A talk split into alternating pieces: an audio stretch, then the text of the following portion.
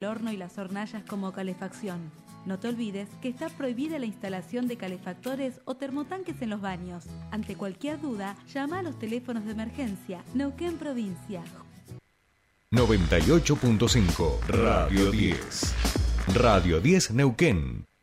Desde las 7 y hasta las 9. Tercer puente.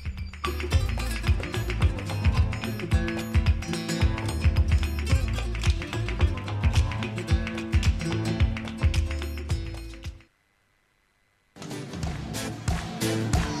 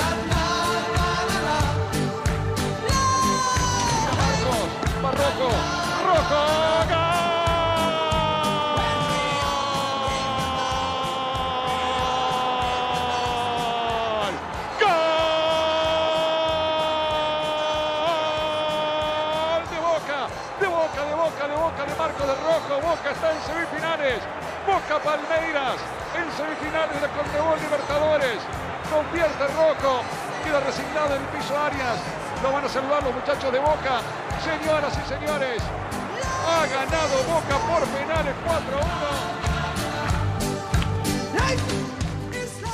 Bien, ya estamos aquí en nuestra columna de deportes. Eh, por supuesto, ya está del otro lado nuestro querido Juan Ignacio Britapaja. Y Juan, y te das cuenta que medio que no, no, no podemos, ni siquiera yo puedo plantear de qué te, con qué tema empezar. Ya nuestro operador nos plantea la agenda de una semana con Libertadores, por supuesto, y ojito que se viene un fin de semana lindo. Juan Ignacio, ¿cómo le va? Bienvenido a su espacio. Muy, pero muy buenos días. Buen viernes para todos allí en la mesa. Les mandamos obviamente un gran saludo a Patito con el gran audio del relato, en este caso del pase a semifinales de Boca Juniors por penales. Muy, pero muy completo ha sido esta semana. Y vamos a arrancar por lo que nos compete, en este caso, como vos bien lo dijiste, Jordi, la Libertadores, que se estuvieron disputando los últimos cuatro partidos de cuartos de final, tanto en Libertadores como en Sudamericana. Boca se convierte en el primer equipo en la historia de la Copa Libertadores en avanzar a semifinales sin haber ganado un partido. oye, pero para lograrlo eso es un mérito, ¿eh? No es, no, no, es fácil. Por, lo menos habla bien del arquero, vamos a decir. Este, después un poco de suerte, la suerte del campeón, tener un buen arquero, o sea que ya son dos componentes de los necesarios para alzarse con un título tan importante como es la, la Libertadores, ¿no?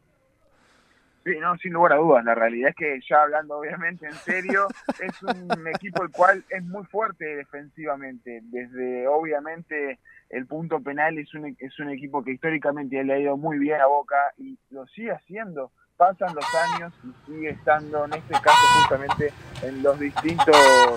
Eh, Juani, Juani, hoy nos están tomando la columna, Juani, hoy. Esto está descontrolado, Juani. Te pido disculpas, pero pero esto es esto es así, ¿viste cómo es? Por eso por eso somos tan pasionales los argentinos con el fútbol, ¿viste cómo es, no? Exactamente, no, exactamente. Como bien lo venía diciendo, fue un, un cruce entre Boca y Racing. La verdad es que si bien no hubo goles ni en el partido de día ni en el partido de vuelta, muy pero muy llamativo, porque en el partido de ida la realidad es que Boca tendría que haber sido ganando uno o dos goles arriba, fue muy superior a Racing, y el primer tiempo del partido de vuelta Racing había sido bastante superior que Boca, pero en el segundo tiempo ya se igualaron un poco más las cuestiones con los cambios, entraron muy bien en este caso algunos que otros jugadores, y es por eso que de a poquito se fue igualando esa cuestión futbolística, ninguno pudo meter la pelotita entre los tres palos, todo se definió desde el punto penal, y nada más y nada menos que Chiquito Romero pudo en este caso justamente meter eh, su mano, ¿no? En este caso justamente en los penales como bien lo sabe hacer, lleva más de 22 penales atajados entre los 100 que le han pateado en toda su carrera, 8 han sido en Boca, para que se den una idea de la cantidad de penales que lleva atajados en el club Ceneice. En este caso, y avanza a semifinales, se enfrentará a Palmeiras, que le ganó en el global 4 a 0 a Pereira de Colombia en semifinales. Por el otro lado, Internacional que le ganó en el partido de vuelta 2 a 0, 3 a 0 en el global a Bolivia, a Bolívar, perdón, de Bolivia avanzará frente a Fluminense que le ganó a Olimpia en Paraguay 3 a 1. Eh, yo no le tengo, o sea, los equipos los veo un escalón por encima, los equipos brasileros, vamos a decirlo así, en términos de presupuesto, de cómo vienen eh, jugando y demás. Pero bueno, eh, los partidos hay que jugarlo, Juani. Sí. Una vez escuché a un querido colega que ya he hablado de él con, de, eh, de él con vos, inclusive Jordi y Tomás Rebor, ¿no? Escuché justamente hablarlo a él mismo en una de sus columnas sobre los equipos brasileños. Y tiene una, una pequeña razón en lo que él justamente hace alusión, en que si vos lo dejás jugar a los equipos brasileños, empiezan a sonar esos sonidos cariocas, esa samba brasileña que tan, están acostumbrados ellos, pero en cuanto los apretás un poquito, tienden a terminar justamente no mostrando su gran nivel. Eso tienden a hacer los brasileños en su totalidad. Veremos si Palmeiras en este caso lo hace o no con Boca. En este caso hay un historial de muchísimos enfrentamientos entre Boca y Palmeiras, dos eh, victorias para Boca, tres para Palmeiras y siete empates en total. Bien, bien, bien. Bueno, me, me, me, cierto grado de optimismo, es cierto, es cierto. Bien, Juani. Eh, no todo está dicho todavía, prepárense, este, brasileros, que allá vamos, claro que sí. Por el otro lado se enfrentan el Internacional de Porto Alegre con Fluminense. Van a definir la llave en Porto Alegre, donde el Inter se hace muy fuerte en este caso justamente en su estadio, le pasó a River, ahora mismo le pasó a Bolívar, es un equipo que se hace muy fuerte en su estadio, el equipo del Chacho Coudet, veremos si le da para llegar a la final de la Libertadores en este caso y podrá justamente de a poquito seguir mostrando ese gran nivel que tuvo Fluminense también, un gran equipo cualquiera de los rivales para Boca o Palmeiras van a ser fuertes. Tal cual, tal cual. Pero bueno, oye, estás en semifinales de Libertadores, no vas a jugar con, con equipos, o sea, hay que jugar con los mejores de América, esto es así. Sin lugar a dudas. Y hablando obviamente de, obviamente aquí en Conmebol, pasando la Sudamericana, obviamente el segundo torneo en nivel de importancia, Defensa de Justicia es el único equipo que se termina metiendo en semifinales, le ganó 2 a 1 al Botafogo. Ojo, el Botafogo, que viene siendo puntero en brasilero, en el brasileirado, perdón, en este caso justamente 3 a 1 en el global.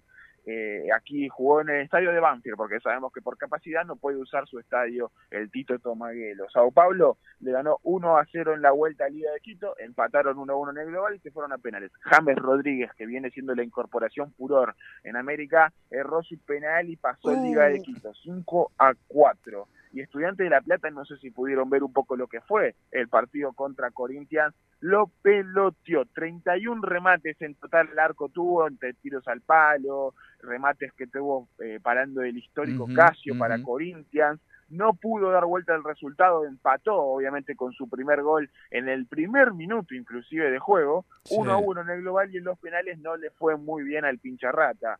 3 a 2 ganó Corinthians desde el punto penal y avanzará a semifinales que se medirá a Fortaleza. Sí, sí, sí. Vi el partido porque estaba en la localidad de Piedra del Águila, que tuve que viajar esta semana por otros trabajos, y vos sabés que me encontré con un fanático, pero fanático, fanático de estudiantes en Piedra del Águila, que llegó a donde estábamos cenando, cambió el canal, todo, eh, se ganó al principio la animadversión de quienes estábamos allí, algunos después, por supuesto, en la tanda de penales le, le devolvieron cierta sonrisa, pero a mí me generó una ternura ver un fanático de estudiantes en una localidad de 6.000 habitantes de la Patagonia, este, que realmente, ¿no? Bienvenido sea que tengan los clubes este, hinchas en cada localidad o por lo menos en lugares inhóspitos de nuestro país. Eso es federalismo y lo demás son tonterías, Juani.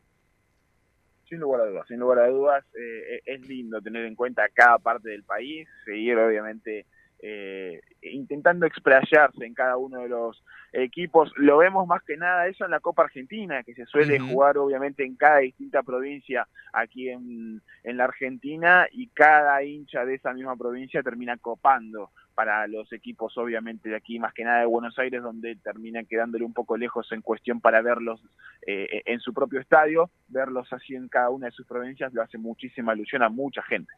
Tal cual, tal cual, es cuando como con los equipos chicos este, logran abrazar esas grandes, este, eh, bueno, las grandes ligas, vamos a decir. Eh, Juani, te, pongo una anécdota de esto, perdón, eh, es el caso de un caso, es de un equipo de Islandia que por primera vez va a estar en fase de grupo de la UEFA. El Breidavik, que ganó 2-0 en el global al Estruga de la, en la Conference League, y un equipo de Islandia va a estar en la, en la UEFA por primera vez este año. ¿Qué tal?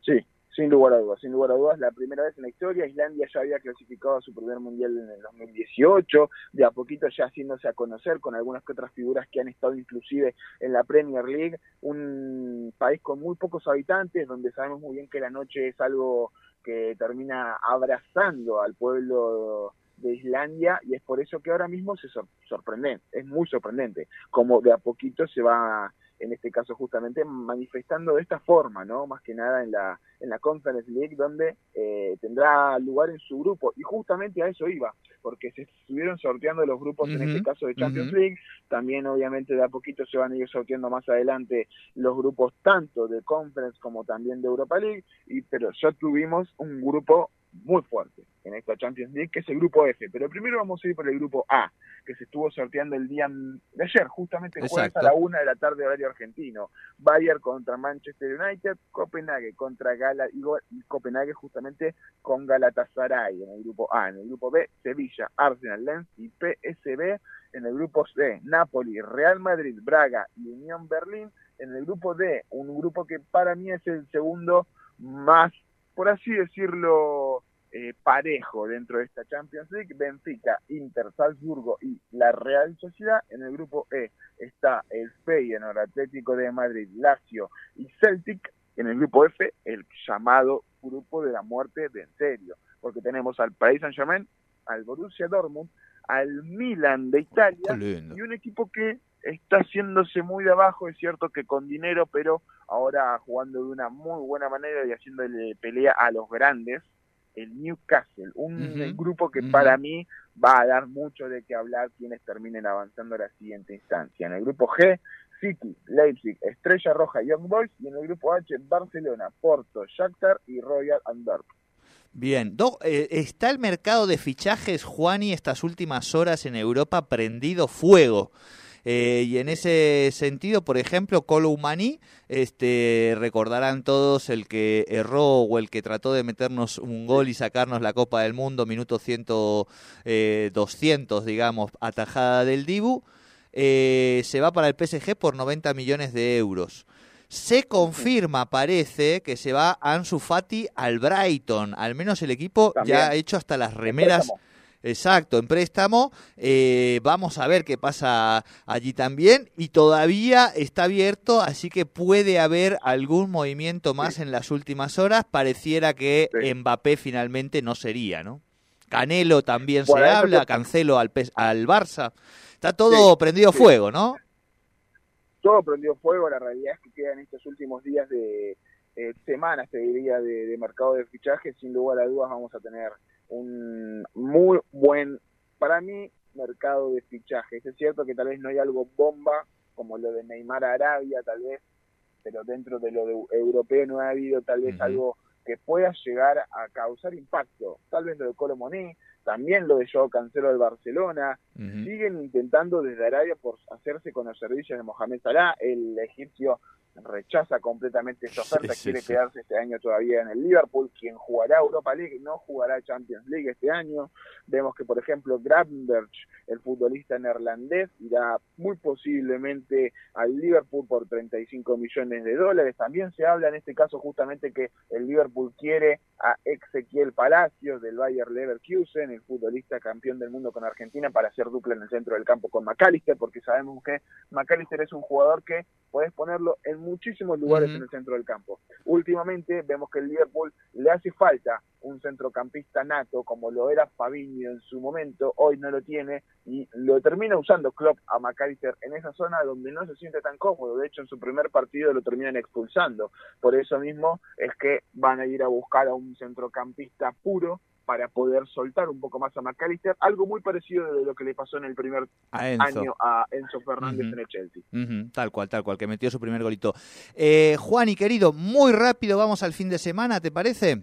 Sí, sí, sin lugar a dudas, sin dejar de decir que jugó Messi. El miércoles, Sí, en este sí. caso, empató a cero con el Nashville, un partido flojo de ambos equipos, aunque el Inter de Miami pudo dominar un poquito más. Este fin de semana tendremos MLS también, el domingo a las 23 horas, Los Ángeles Fútbol Club se medirán ante el Inter de Miami, el Inter que tiene que seguir ganando para intentar, obviamente, avanzar en los playoffs y avanzar, obviamente, en puestos de la tabla, pero este fin de semana estará plasmadísimo de cosas en este fin de semana europeo, porque tendremos el domingo eh, la Fórmula 1 de Italia, el GP de Emilia Romagna, y luego, obviamente, varios partidos a lo largo de este fútbol europeo.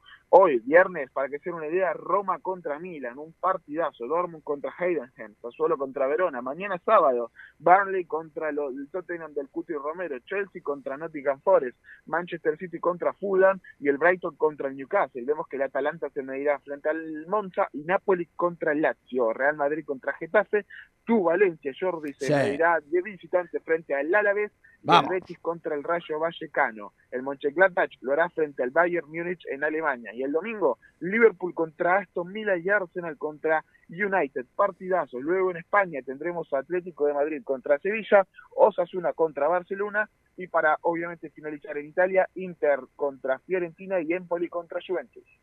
Tremendo, tremendo, Juani.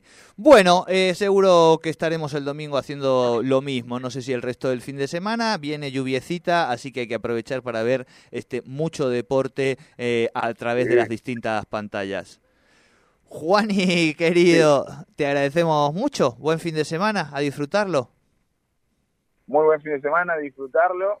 Eh, que, que- que puedan hacer muchas cosas este fin de semana. Aquí en Buenos Aires va a estar muy lluvioso, así que aprovecharé en este caso justamente a manifestarme con el deporte. Ahí vemos obviamente la, la canción que le queda a Patito, ¿no? Este patito está prendido fuego, Juan, y no lo podemos, está descontrolado este patito. Nos pasa así, cada vez que ga- gana boca, no, no se prende fuego. Juani, buen fin de semana para ti. Abrazo grande. Buen fin de semana.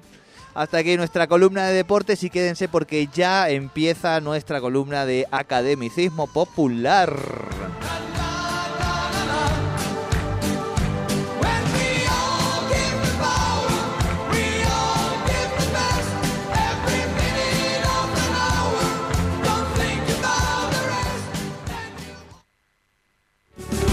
Tenés una empresa, sos joven profesional o emprendedor, podés acceder a mayores beneficios fiscales gracias a la Ley de Empleo Joven, un programa que brinda crédito fiscal a empresas que contraten a personas de 18 a 35 años y exime del pago de ingresos brutos por un